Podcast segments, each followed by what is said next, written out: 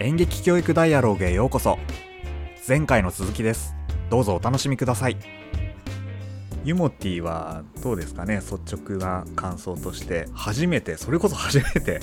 ドラマに出演してもう何十年ぶりに演技をしたっていうところの感想は。どうでしょう？さっきあのシャビもお話ししてたと思うんだけど現場のその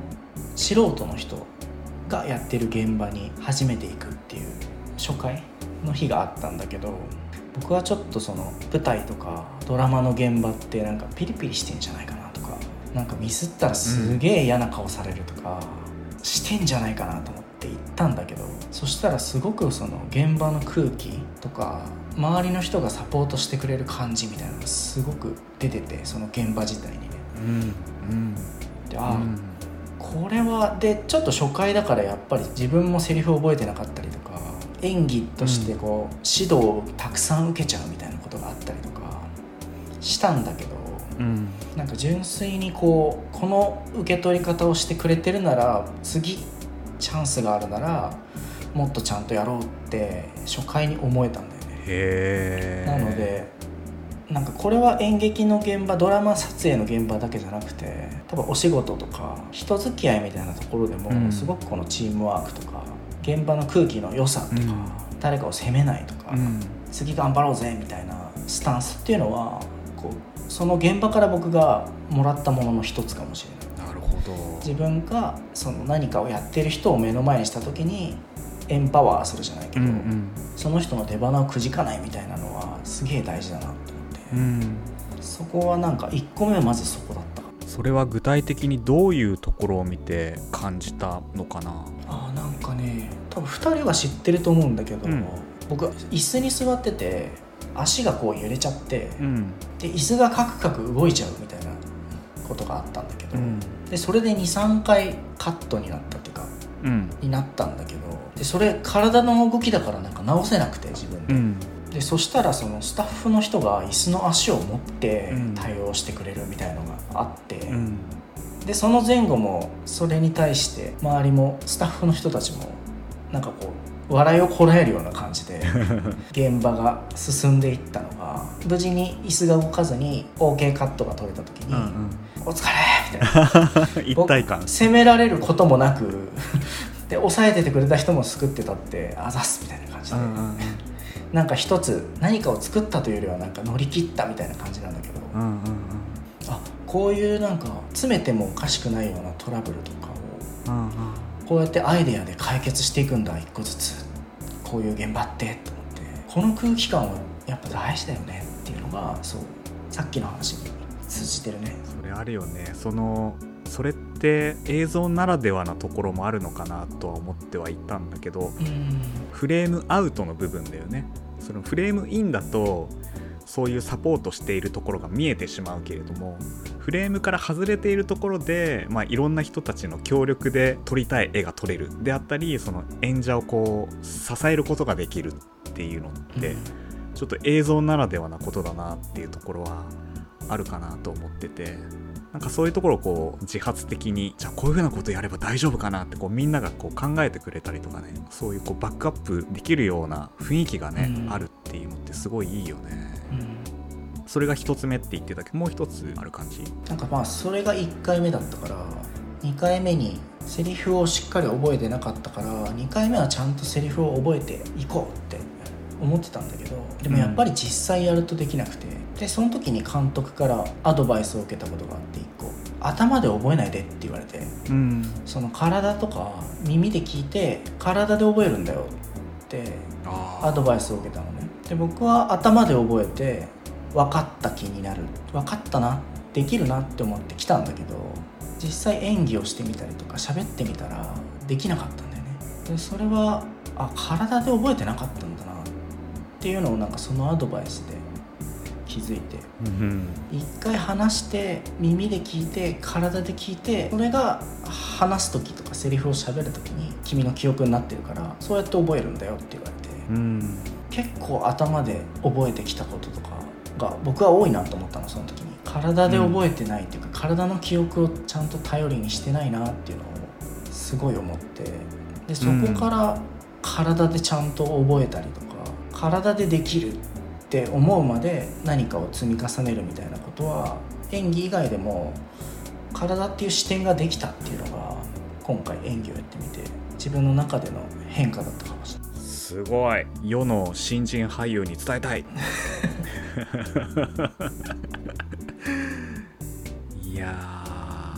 ーめちゃめちゃいい気づきですなそっかそっか。えそれ具体的に体で覚えるっていうのはどんなことを意識してたの？早く3回言うっていうのを教わって。うんうん。もうあの句読点とか丸とかセリフの雰囲気とかは一切関係なく口で3回そのセリフをすごいスピードで区切らずに言うっていうのをやって、うんうん。で言えるようになったらスピードを言うセリフのスピードにしてもう一回言ってみる、うんうん。でもう体が覚えたらそこから演技というか感情を乗せたりとか、うんうん。間とかテンポをつけてで表情も出してやるみたいなのを教わってだから口でバーって言えるようにするみたいな感じだね。うんうんうん。なるほど。そっか。ちょっとこう負荷をかけたんだね。身体的にもね。早く言うっていそうだねそうだね。うんそれをやり始めてちょっとやっぱ違いを感じるところがあった？最初の演技と。あそうだねそうだね。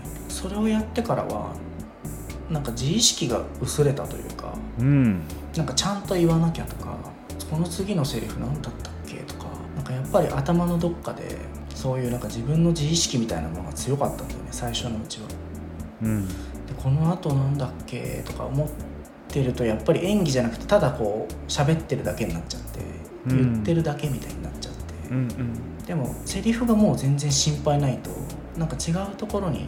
注意が向けられるというか、うんうん。外部に注意が向けられて相手の表情だとかこっちの目線とか仕草とか手どこに置くかとかうん。に注意が向けられて、うん。そこからやっぱり身体体の方の演技とか、うん。表情の演技の方に意識を向けられるようになったんだよね、うんうん。だからなんか本当にセリフを覚えてるっていうのは本当に基礎装備っていうか、うん原則じゃないけど根っこなんだなっていうのはそれを記憶してめっちゃ思ったね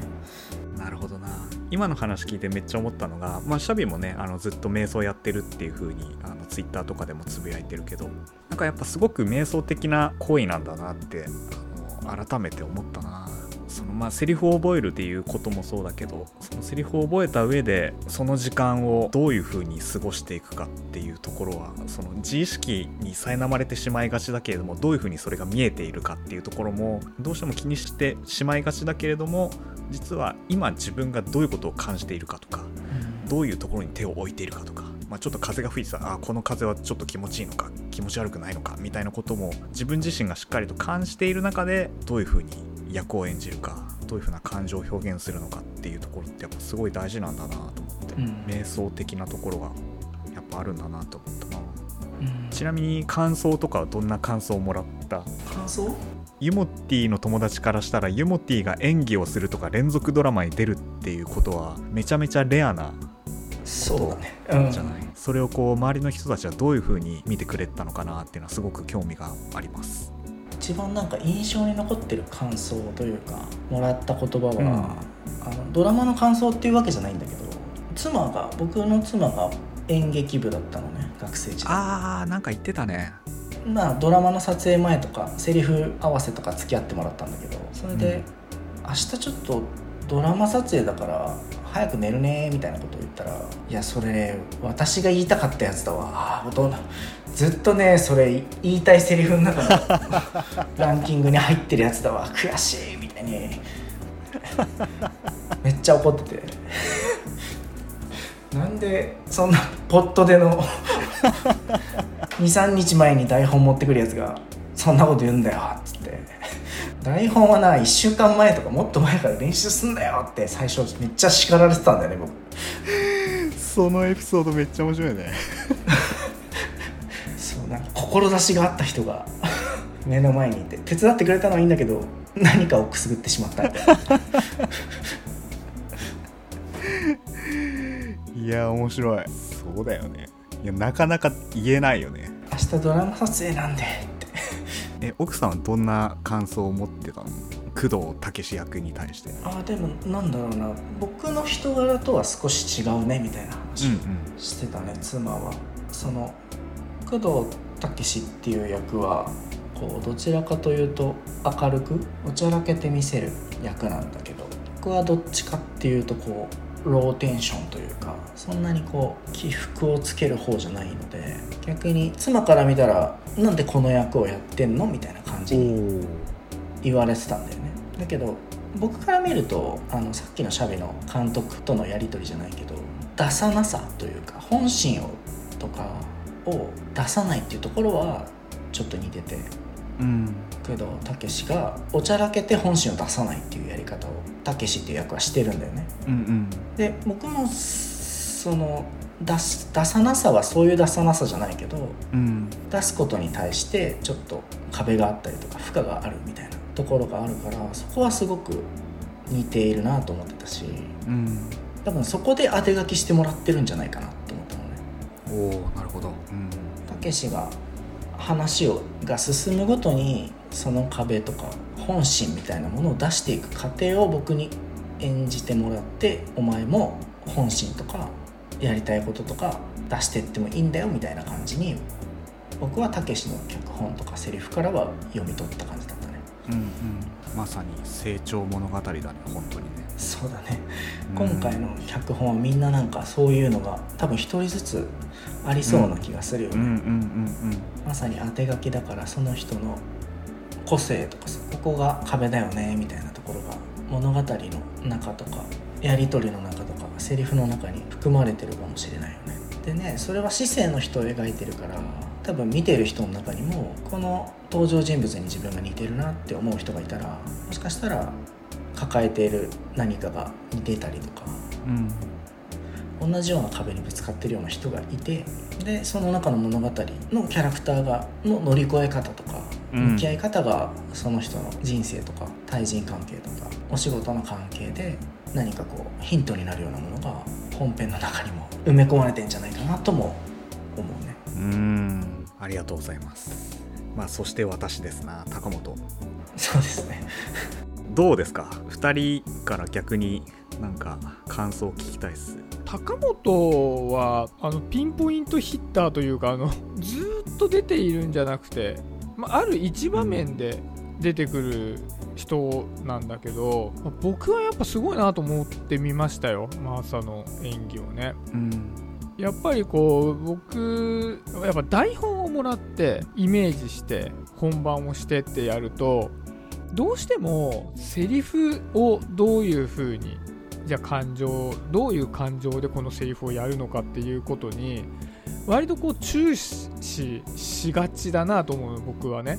で多分ここに関わった多くの人もそういうことを特に気をつけていたんじゃないかなと思うんだけど、まあ、マーサの場合は非常に表情が大事なシーンでもあって、うん、相手の方がメインのキャラクターだったので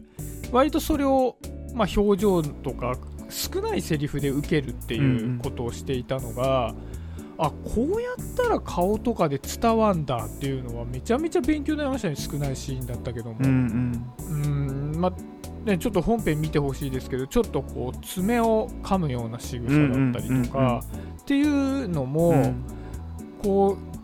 うなんかすごくストレスを感じた時にやりますみたいな感じじゃなくて、うん、割とこうタイミングをがをずらして急にこうやりだしていたり。うん多分ああいうこう焦燥感に駆られた人間ってそういう多分仕草をするんだろうなっていうのをめちゃめちゃ見てて感じたし、うん、やっぱ相手の言っていることに対してそのまんま受け取れなかったりするじゃない、うんうん、まあ、一瞬なんだこの人って思っちゃうこともあるし、うん、この人はどういう意図でこういうことを言っているんだろうってあらかじめセリフを知ってるから分かるっていうのはあるけど本当は知らないわけで、うん、そこら辺の微妙な受け取りきれてませんみたいな感じも、なんか表情で非常に伝わってきて、うんうん、僕がすごい心打たれましたねシーンに関しては。そっかそういう風に見てくれたんだね。いや嬉しいですな、うん、なんかね最初にその台本もらってそのシーンを読んだ時にめちゃめちゃやっぱマイム経験がすごく引き立つキャラクターだなっって思ったんだよね。でもうその時点でもう井川さんのその意図っていうものをめちゃめちゃ感じたんだよ。ああなるほど。そう、まあ、まさにシャビが言ってくれたようにその、まあ、割と少ない言葉であったり相手の言葉に対してどういう風なリアクションを言葉なしで、まあ、表情だったり態度だったり仕草だったりっていうところでやっぱ見せなきゃいけない、うん。そういう風なキャラクターだったから自分としては非常にやりやすかったんですよね。うん、やっぱ自分はそのセリフ劇に関してはあのまあ子役の経験はあるけど子役の時はまあセリフ喋ってたけどあと、まあ、俳優を志してからまあ1年半ぐらいはそのセリフのある劇をね勉強してやってたけど、まあ、それ以降はもうずっとパントマイムだから、まあ、むしろそのセリフ劇っていうのはドアウェイなんだよね。でそんな中でもなんかやっぱある種そのキャラクターさえ掴んじゃえば結果的に体からアウトプットされるのが声であったり言葉だから、まあ、体の感覚であったりそのキャラクターの状態っていうものさえ掴んじゃえばまあどうにかなるだろうと思ってたのよ。あとはもうカメラとか編集とかあと、まあ、効果音 BGM とかで、まあ、いい感じで料理してくださるだろうなと思ってたから。そう。だからなんかどうにかそのキャラクターをうまく自分の中でしっくりくるような感じになればもういいやとは思ってたんでね。そう。で今回その相手役はのぞみっていう弁護士の役とあと刑事さん森くんがやってた刑事さん2人がねあの相手役になってたんだけど2人ともなんかすごく個性が割とあるキャラクターだったしね。でその個性に対して自分がどういう風にこうリアクションをしていくかっていうどっちかっていうと受けの芝居の方が強かったから、まあ、それに対してどういう風に体が変わっていくのかとかどういう風な状態の変化をが起きるのかみたいなところを意識的にやった。それが言葉とかセリフだけじゃなくて体で表現しやすかったっていうところがすごくやりやすかったんだよね。むまあ、むしろマーサのこれまでの経験が生きるシーンだったってこと？いやーそう、うん、だそういった意味ですごくありがたかったですよねだから井川さんすごいなと思った。なんかそういうのをちゃんとこうはめてくれた、うん。見てくれてたんだなっていう。いやーいいいいシーンですよねあのシーンはね。俺も何回も見ちゃうけど割と泣けちゃうねあのシーンはね。自分で見てもね。うん。いいシーンだった。いいシーンだよね。はい。ありがとうございます。ノッテビアンカすごくいろいろあったと思うんですけどうん。苦労話編どんなことを苦労したかっていうところもちょっと2人聞いてみたいなと思うんですけどどうでしょうね？